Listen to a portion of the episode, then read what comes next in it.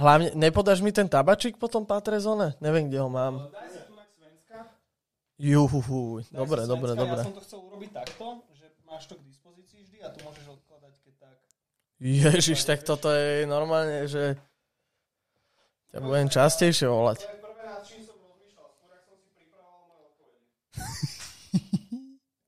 No dobre, dobre, idem, idem teda na to. Idem hlavne nahrať tú prvú časť a to už bude jedno. Ahojte, moje meno je Erik a počúvate The Main Podcast o NHL.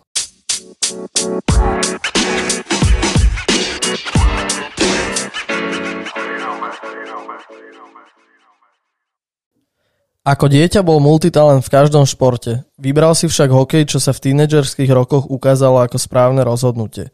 Kariéra mu však nevyšla úplne podľa predstav, ale dnes môže svoje skúsenosti predávať ďalej. Pri mne sedí Patrik Kratochvíľa, bývalý mládežnícky reprezentant Slovenska, momentálne tréner mládeže v HC Slovan Bratislava a v neposlednom rade môj brat. Patrik, vítaj. Ahoj, ahoj, ďakujem za krásne uvedenie. Ďakujem taktiež za pozvanie a zdravím týmto aj všetkých poslucháčov The Main podcastu. Dobre, predtým ako prejdeme ešte ku prvej otázke, tak tiež sa chcem poďakovať, že si prijal toto pozvanie. Tak poďme na to. Prvá otázka hneď taká zákernejšia. Aké boli tvoje šance na to, aby si sa niekedy dostal do NHL a vlastne kde nastala chyba? Čo sa stalo? Tak eh, v prvom rade eh, šance, šance z hypotetického hľadiska má asi každý hráč, ale treba si uvedomiť, že naozaj eh, NHL je špička a iba, iba malé percento hráčov sa dokáže do tejto ligy dostať.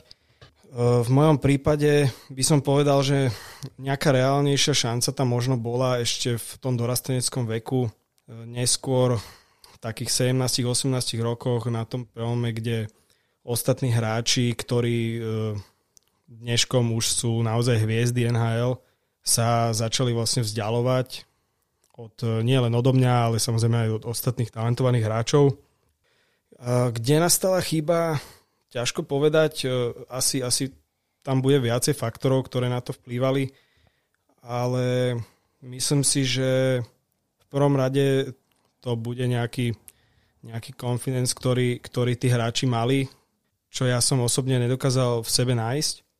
V druhom rade by som asi povedal, že všetci títo hráči, ktorí momentálne tu NHL hrajú, majú za sebou stovky, tisíce hodín roboty navyše mimo tréningov, čo samozrejme v tomto mladom veku si nie vždy človek uvedomí a je možné, že aj tam teda nastala chyba.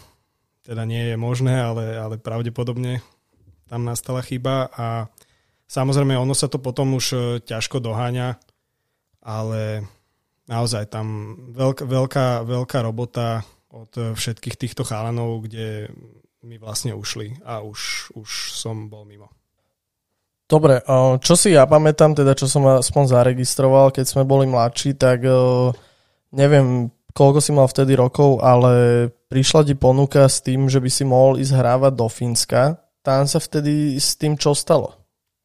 Tých ponúk, hovorím, v tom, v tom dorasteneckom veku tam bolo relatívne dosť. Konkrétne tá do si nespomínam, či som mal 16-17 rokov, ale viac menej podpísal som v 15 rokoch zmluvu so Slovanom na 3 roky, takže tam nebola viac menej nejaká možnosť, ako sa dostať do toho Fínska a preto som mohol túto šancu vlastne odísť do zahraničia využiť až po dovršení 18 rokov, kedy mi vlastne skončil kontrakt. Dobre, tak tomu rozumiem. Ďalej by som teda prešiel hneď od tohto ku otázke, koľko nádejných talentov, respektíve koľko chalanov, s ktorými si ty niekedy hrával alebo hrával proti ním, hráva doteraz a vieš o nich a mohol by si nám ich nejakých vymenovať čo sa týka presne jedného turnaja, tak na ten konkrétne akurát myslím, lebo to, čo sme si pozerali pár dní dozadu, tak to boli akože mena také, že ľudia padali na riť. Tak skús nám povedať, že aké mená cca to boli. Tak áno, ako tých mien bolo naozaj veľmi veľa. Začal by som asi, asi takými bližšími mne, že som s nimi hrával buď v tímoch alebo, alebo v reprezentačnom výbere. Asi od e, takých tých najúspešnejších, najznamejších, ktorí sa už presadzujú aj v NHL, by som spomenul Erika Černaka a Kika Jaroša.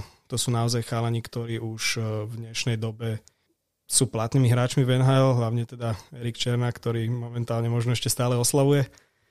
Ďalšími ešte by som spomenul možno aj mimo, mimo NHL chalani naozaj ktorí mi dali veľa v tej kariére. Mladý Adam Liška napríklad momentálne pôsobí v KHL. Bratia Sukelovci, dvojčky, veľmi dobrý vzťah som s nimi mal. Jeden momentálne je, myslím, v Sparte Praha, druhý pôsobí v Slovane. Naozaj, napríklad Pat- Patrik Koch, ktorý pôsobí vo Vitkoviciach. Ale aby som prešiel teda aj možno ešte takým trošku zvučnejším menám, Počkaj, ešte, ešte kým sa dostaneme k týmto menám, tak to ma zaujíma. Bratia Súkelovci, to viem, že si s nimi väčšinou akože odohral uh, majstrovstva, čo to boli majstrovstva sveta v hokejbale? Áno, áno, áno. Vlastne uh, bol som s nimi v jednej formácii, myslím na dvoch majstrovstvách sveta. To boli mládežnícke majstrovstva sveta. S nimi som bol, myslím, do 16 rokov a do 18 rokov v jednej formácii. Takže naozaj, hovorím, zážitky tam sú.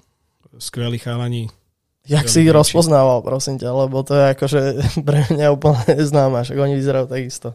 No musím sa priznať, že to bolo naozaj náročné, ale nejako, nejako prídeš už na to. Vyzerali fakt veľmi podobne. V prvom, na tom prvom turnaji, na tých prvých majstrovstvách som sa orientoval hlavne podľa, podľa výstroje, že mali iné tenisky, ale časom, jak sa, jak sa medzi sebou chalani vždy spoznajú, tak už to potom nebol problém. Dobre, a aby sme teda neodbočili úplne od tej NHL, čo je vlastne gro tohto podcastu, tak sme sa teda bavili o tých zvučenejších menách, tak pomená to. Tak uh, asi by som spomenul, že, že v mojej kariére som si zažil dva naozaj špičkové mládežnícke reprezentačné uh, turnaje. Jeden bol vlastne v U17 World Hockey Challenge, ktorý sa organizuje vždycky uh, po Vianocách cez, cez Silvestra, až, až sa ťahá vlastne do nového roku, tuším do 5. januára to bolo. A druhý vlastne necelý rok na to, Memorial Ivana Hlinku. Naozaj dva kvalitné turnaje, kde som sa stretol a zahral si proti hráčom, ktorí momentálne by som povedal, že sú naozaj top na svete. Menovite Začnem takým najzvučnejším menom, ktoré, ktoré by asi utkvelo v pamäti každý, každému. Conor McDavid, momentálne podľa mňa osobne najlepší hráč celosvetovo. Tých mien tam je naozaj veľa, ale tak e, vymenujem Počkaj, to teraz ešte zastavím na chvíľočku. Keď sme pri tom Conorovi, tak e, neviem, či si zaznamenal, ale vlastne nahrával som na začiatku podcastu to ocenenie hráč roka v nhl a bol tam McKinnon.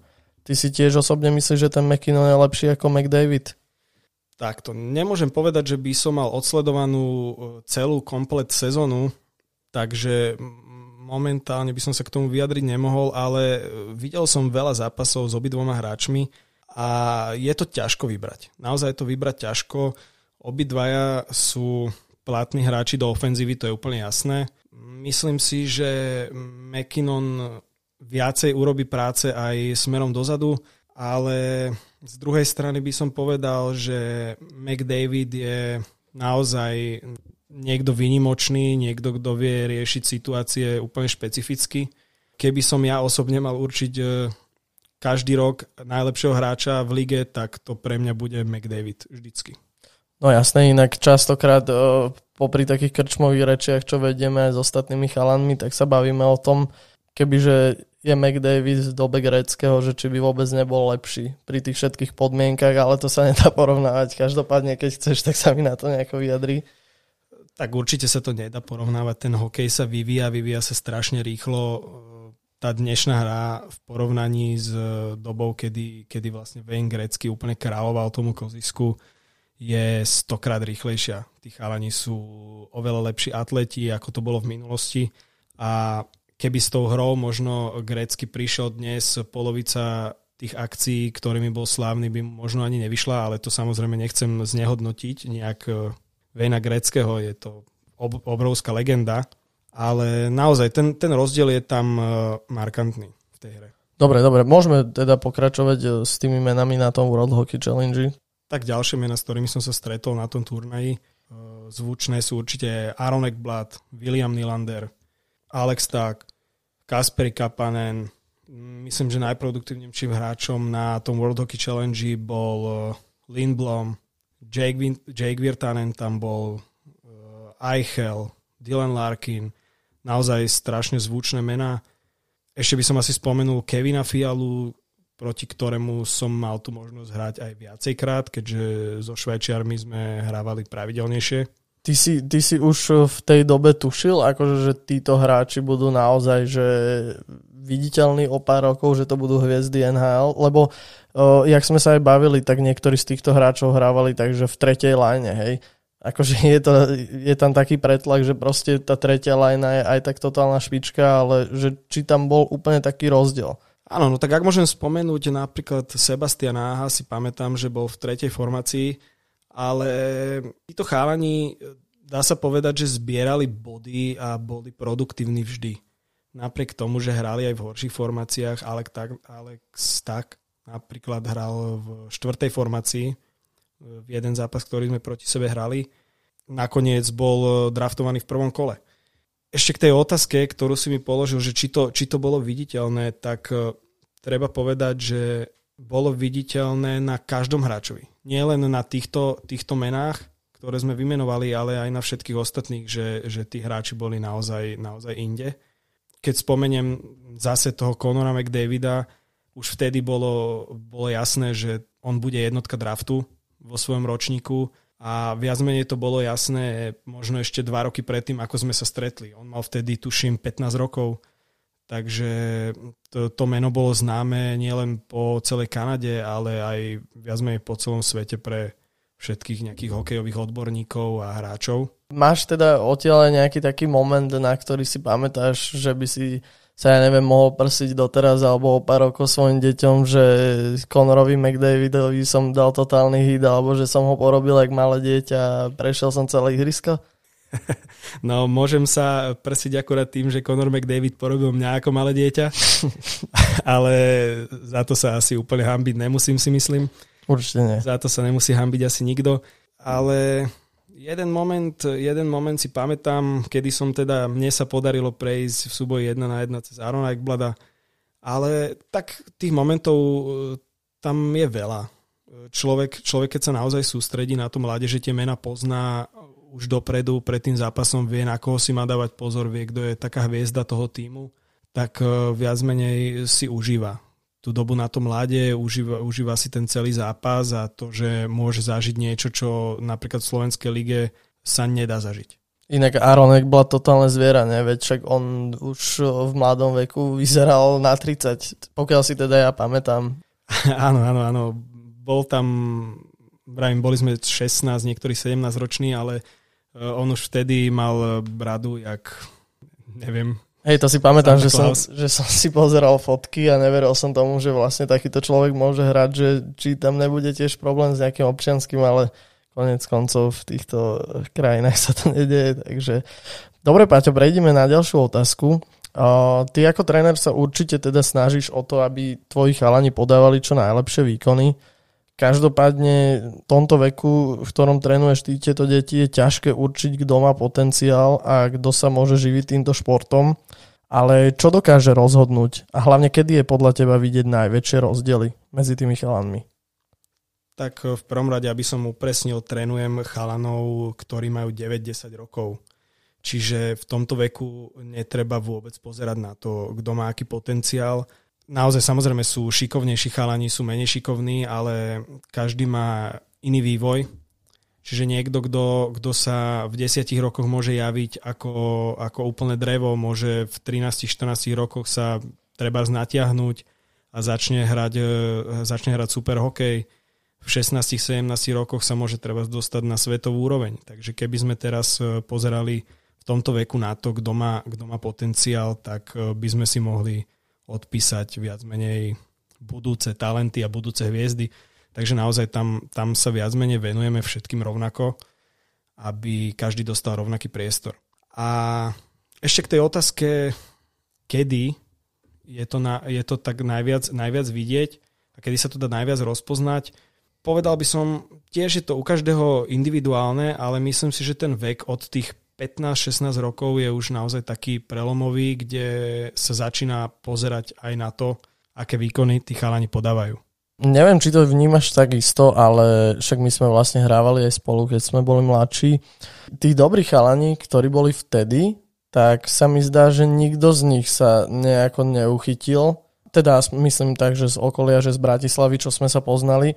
A skorej tí, čo momentálne hrávajú niektorí aj za Slovan, niektorí v iných ligách, tak o, to boli v podstate, no nechcem ich uraziť, nechcem povedať, že priemerní, ale boli to dobrí chalani, ktorí na sebe začali makať Takže tiež ja si osobne myslím, že, že v tom skorom veku to ešte moc, moc skoro na to, aby sme povedali, že toto raz bude hviezda a môj syn sa tým bude živiť, že je ešte strašne veľa roboty za tým, aby sa niekam vôbec dostal. A hlavne strašne veľa od, odopierania.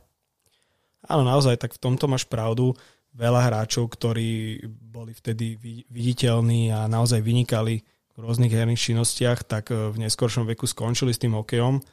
Asi z rôznych dôvodov, možno, že určitá časť z nich bola aj pretrenovaných, že naozaj trénovali v dvoch, troch kluboch naraz a to pre dieťa je obrovská záťaž. Ale aspoň je vidieť, že aj hráči, ktorí možno nemali taký talent, tak tou tvrdou prácou, tvrdou drinou dokázali predbehnúť aj chalanov, ktorí vlastne v tom mladom veku vyzerali, že by mohli niekedy ten hokej hrať, ale nakoniec sa to celé otočilo. Počkaj, ty si určite pamätáš na Marka Daňa, kedy sme vlastne ano. každý krát, čo sme došli do Trenčína, tak sme dostali totálnu latu. Prehrali sme proste 16-1 alebo 15-0 a ne, neviem presne, aké tam boli mená. Bol tam, že Marko Daňo, bol da, tam... Daňo Blaško Pardavi. Daňo Blaško Pardavy. Áno, áno, áno, áno.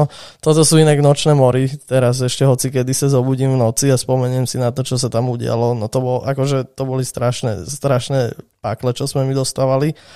Ale každopádne u Marka Daňa to vyzerá tak, že mu to aj zostalo ten elán a tá chuť do hry a hráva ešte doteraz. A teda podával výsledky tak áno, samozrejme, netreba u, každého hráča, ktorý má talent, hneď predpokladať, že sa nepresadí. Práve naopak, Marko Daňo je príkladom z tých hráčov, ktorí na sebe aj makali a dotiahol to do NHL a nie je síce úplne pravidelné, ale hráva v NHL. Momentálne tuším, podpísal aj nový kontrakt, pokiaľ viem, alebo bol vytredovaný. Tak mu ja osobne držím palce, aby sa začal v NHL ešte viacej presadzovať ako doteraz.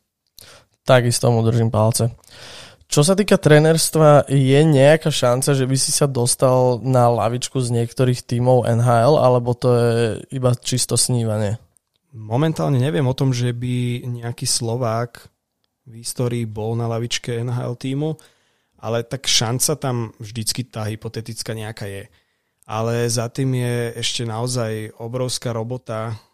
Takisto, jak hráči musia na sebe pracovať, tak je to aj u trénerov a tam, kde som dnes, je ešte veľmi dlhá cesta k tomu, aby som sa vôbec dostal e, krok za krokom možno k nejakému seniorskému hokeju, možno k reprezentácii a potom by som videl nejakú reálnu šancu sa možno do, prepracovať do NHL týmu, ale ako hovorím, to je otázka na veľa, veľa rokov. No jasné, akože nechcem ťa tu nejako hypovať, ale ty máš momentálne 24, študuješ ešte vlastne fotovešku, trénerstvo a už momentálne si teda jeden z kaučov v Slovane, čo je podľa mňa, teda ja to neviem až tak posúdiť, ale trénovať Slovane je podľa mňa celkom podsta. Či?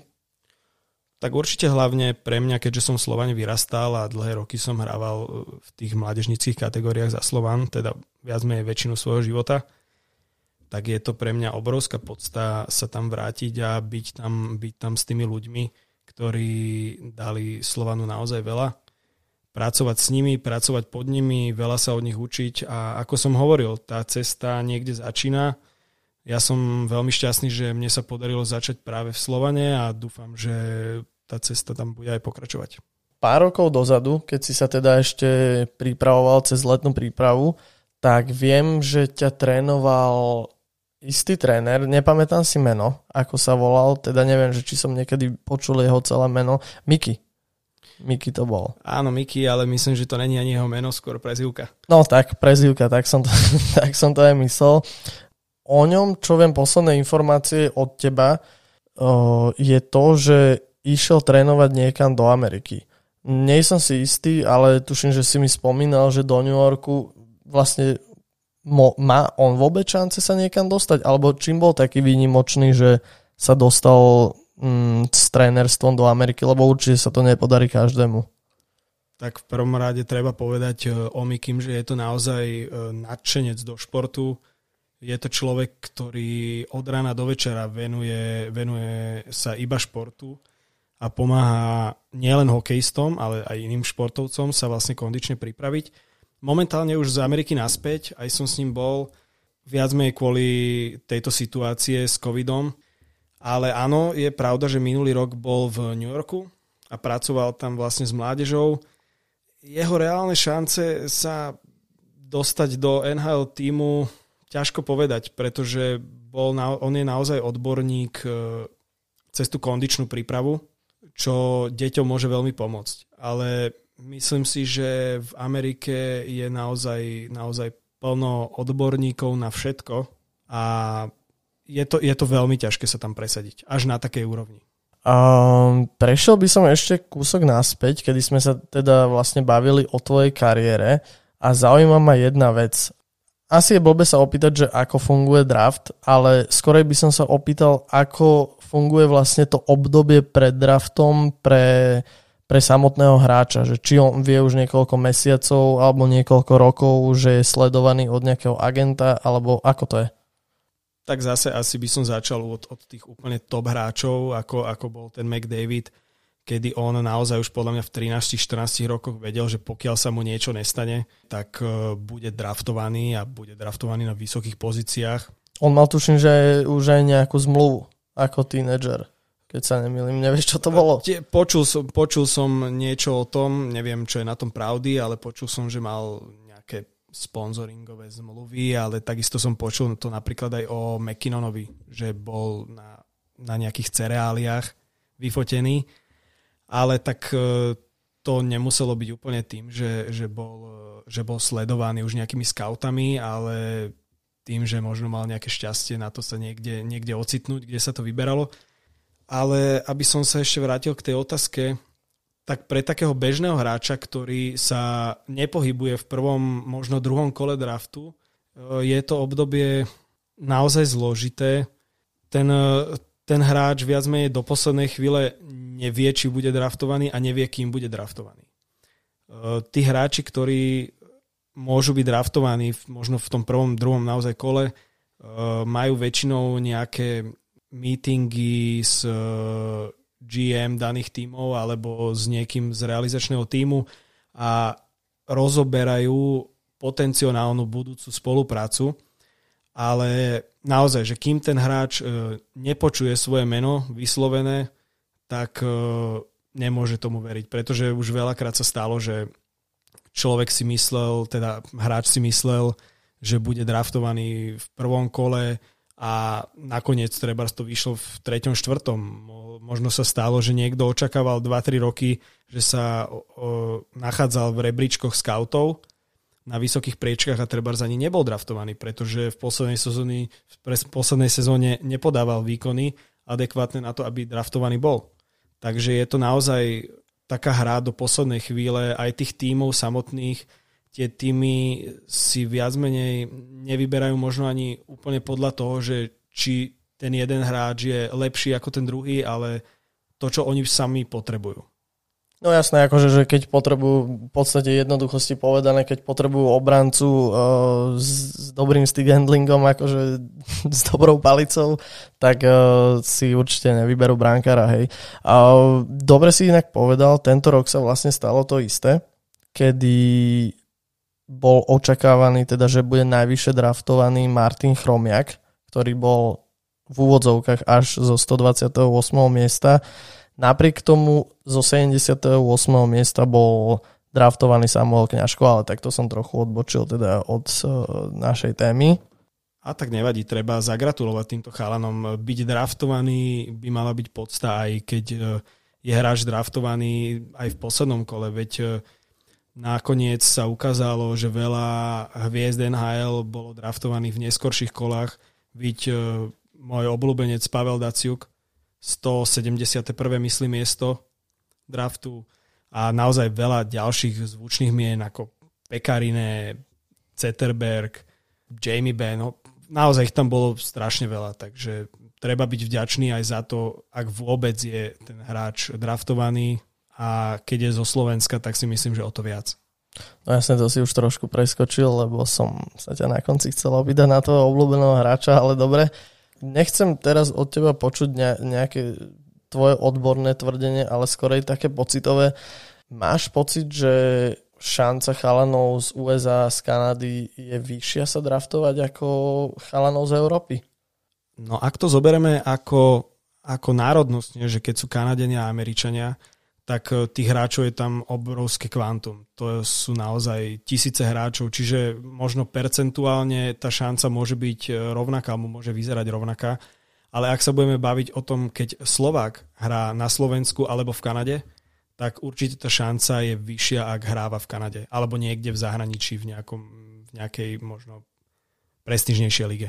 No jasne, hovorilo sa, že teda na Slovensku môžeš byť mega hviezda, ale keď dojdeš do Kanady a budeš, nebudeš tam jeden z najlepších v tom týme, tak proste si tam ani neškrtneš, takže si myslím, že to tak funguje ešte aj doteraz. Tak tak je to viac menej všade zahraničí, áno. Naozaj, keď ten Slovak príde či už aj do Česka alebo, alebo do Rakúska, to je úplne jedno kam, tak pokiaľ nebude raz taký dobrý ako tí domáci hráči, tak ani tú príležitosť nedostane. Takže naozaj tam sa presadí iba viac menej málo kto, to bož v Kanade. Týmto si mi inak nabil na ďalšiu otázočku. Chcem sa ťa opýtať, sám si hrával nejaký čas v Česku. Čo tam funguje lepšie, že produkujú viacej hráčov do NHL? Tak asi treba podotknúť aj to, že majú viacej hráčov e, registrovaných, takže zase tie percenta nepustia, asi by mali mať viac hráčov aj pre NHL z mojej osobnej skúsenosti musím povedať, že trénovalo sa tam viac, trénovalo sa tam detailnejšie, by som povedal, naozaj sa nám tam venovali podrobnejšie, na, riešili sa všetky detaily. Takže myslím si, že ak tam ten hráč vyrasta v takom prostredí a máte podmienky naozaj na svetovej úrovni, tak e, potom je to aj vidieť v tom, že tí hráči z toho Česka sa presadzujú v TNHL viac ako, ako tí Slováci. Tam inak o, bol nejaký hráč, ktorý hráva doteraz nejakú vyššiu ligu? Áno, áno, áno. Bol so mnou v týme e, hráč, ktorý momentálne pôsobí v Detroite Red Wings, teda momentálne hráva za Hradec Králové, tam, kde som pôsobil, ale ešte pred touto situáciou bol teda v Detroite a mal by sa tam vrátiť. E, Filip Hronek, môj dobrý kamarát, ho pozdravujem, ak bude počúvať, čo dúfam, že bude.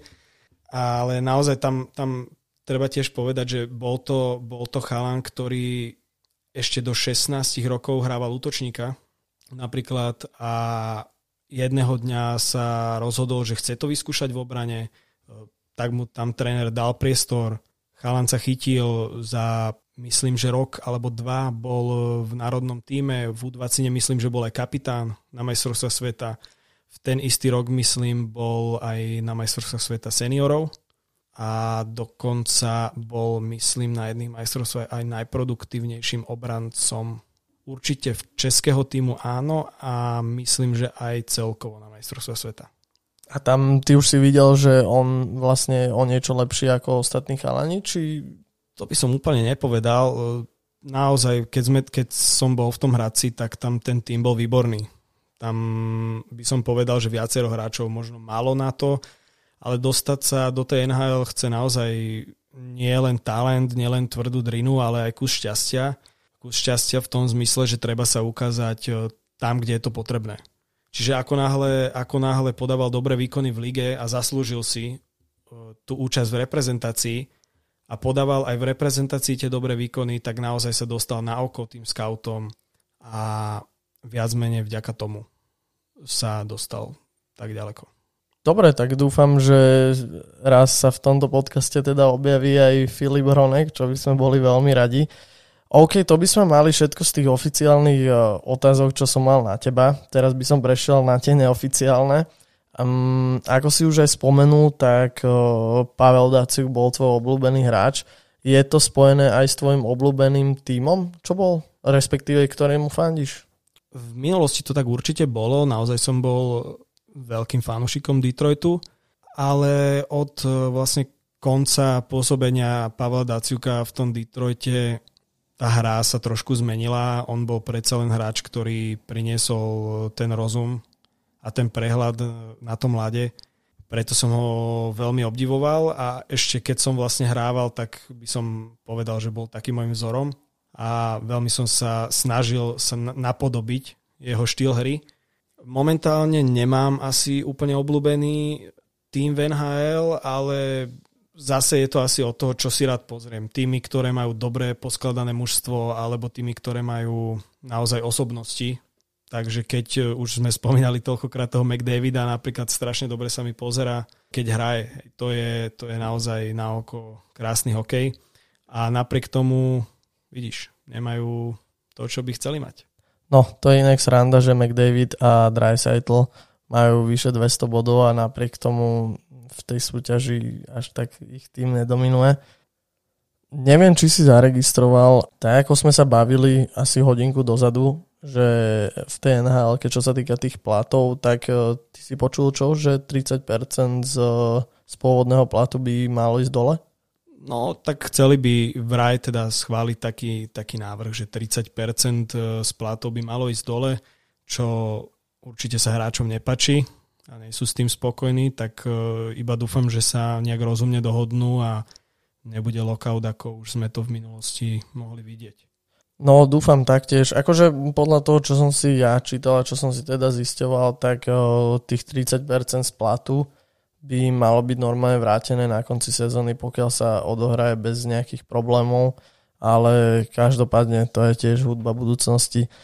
Dobre, Paťo, tak ti teda ešte raz veľmi pekne ďakujem, že si nás poctil svojou návštevou a dúfam, že sa uvidíme niekedy aj najbližšie.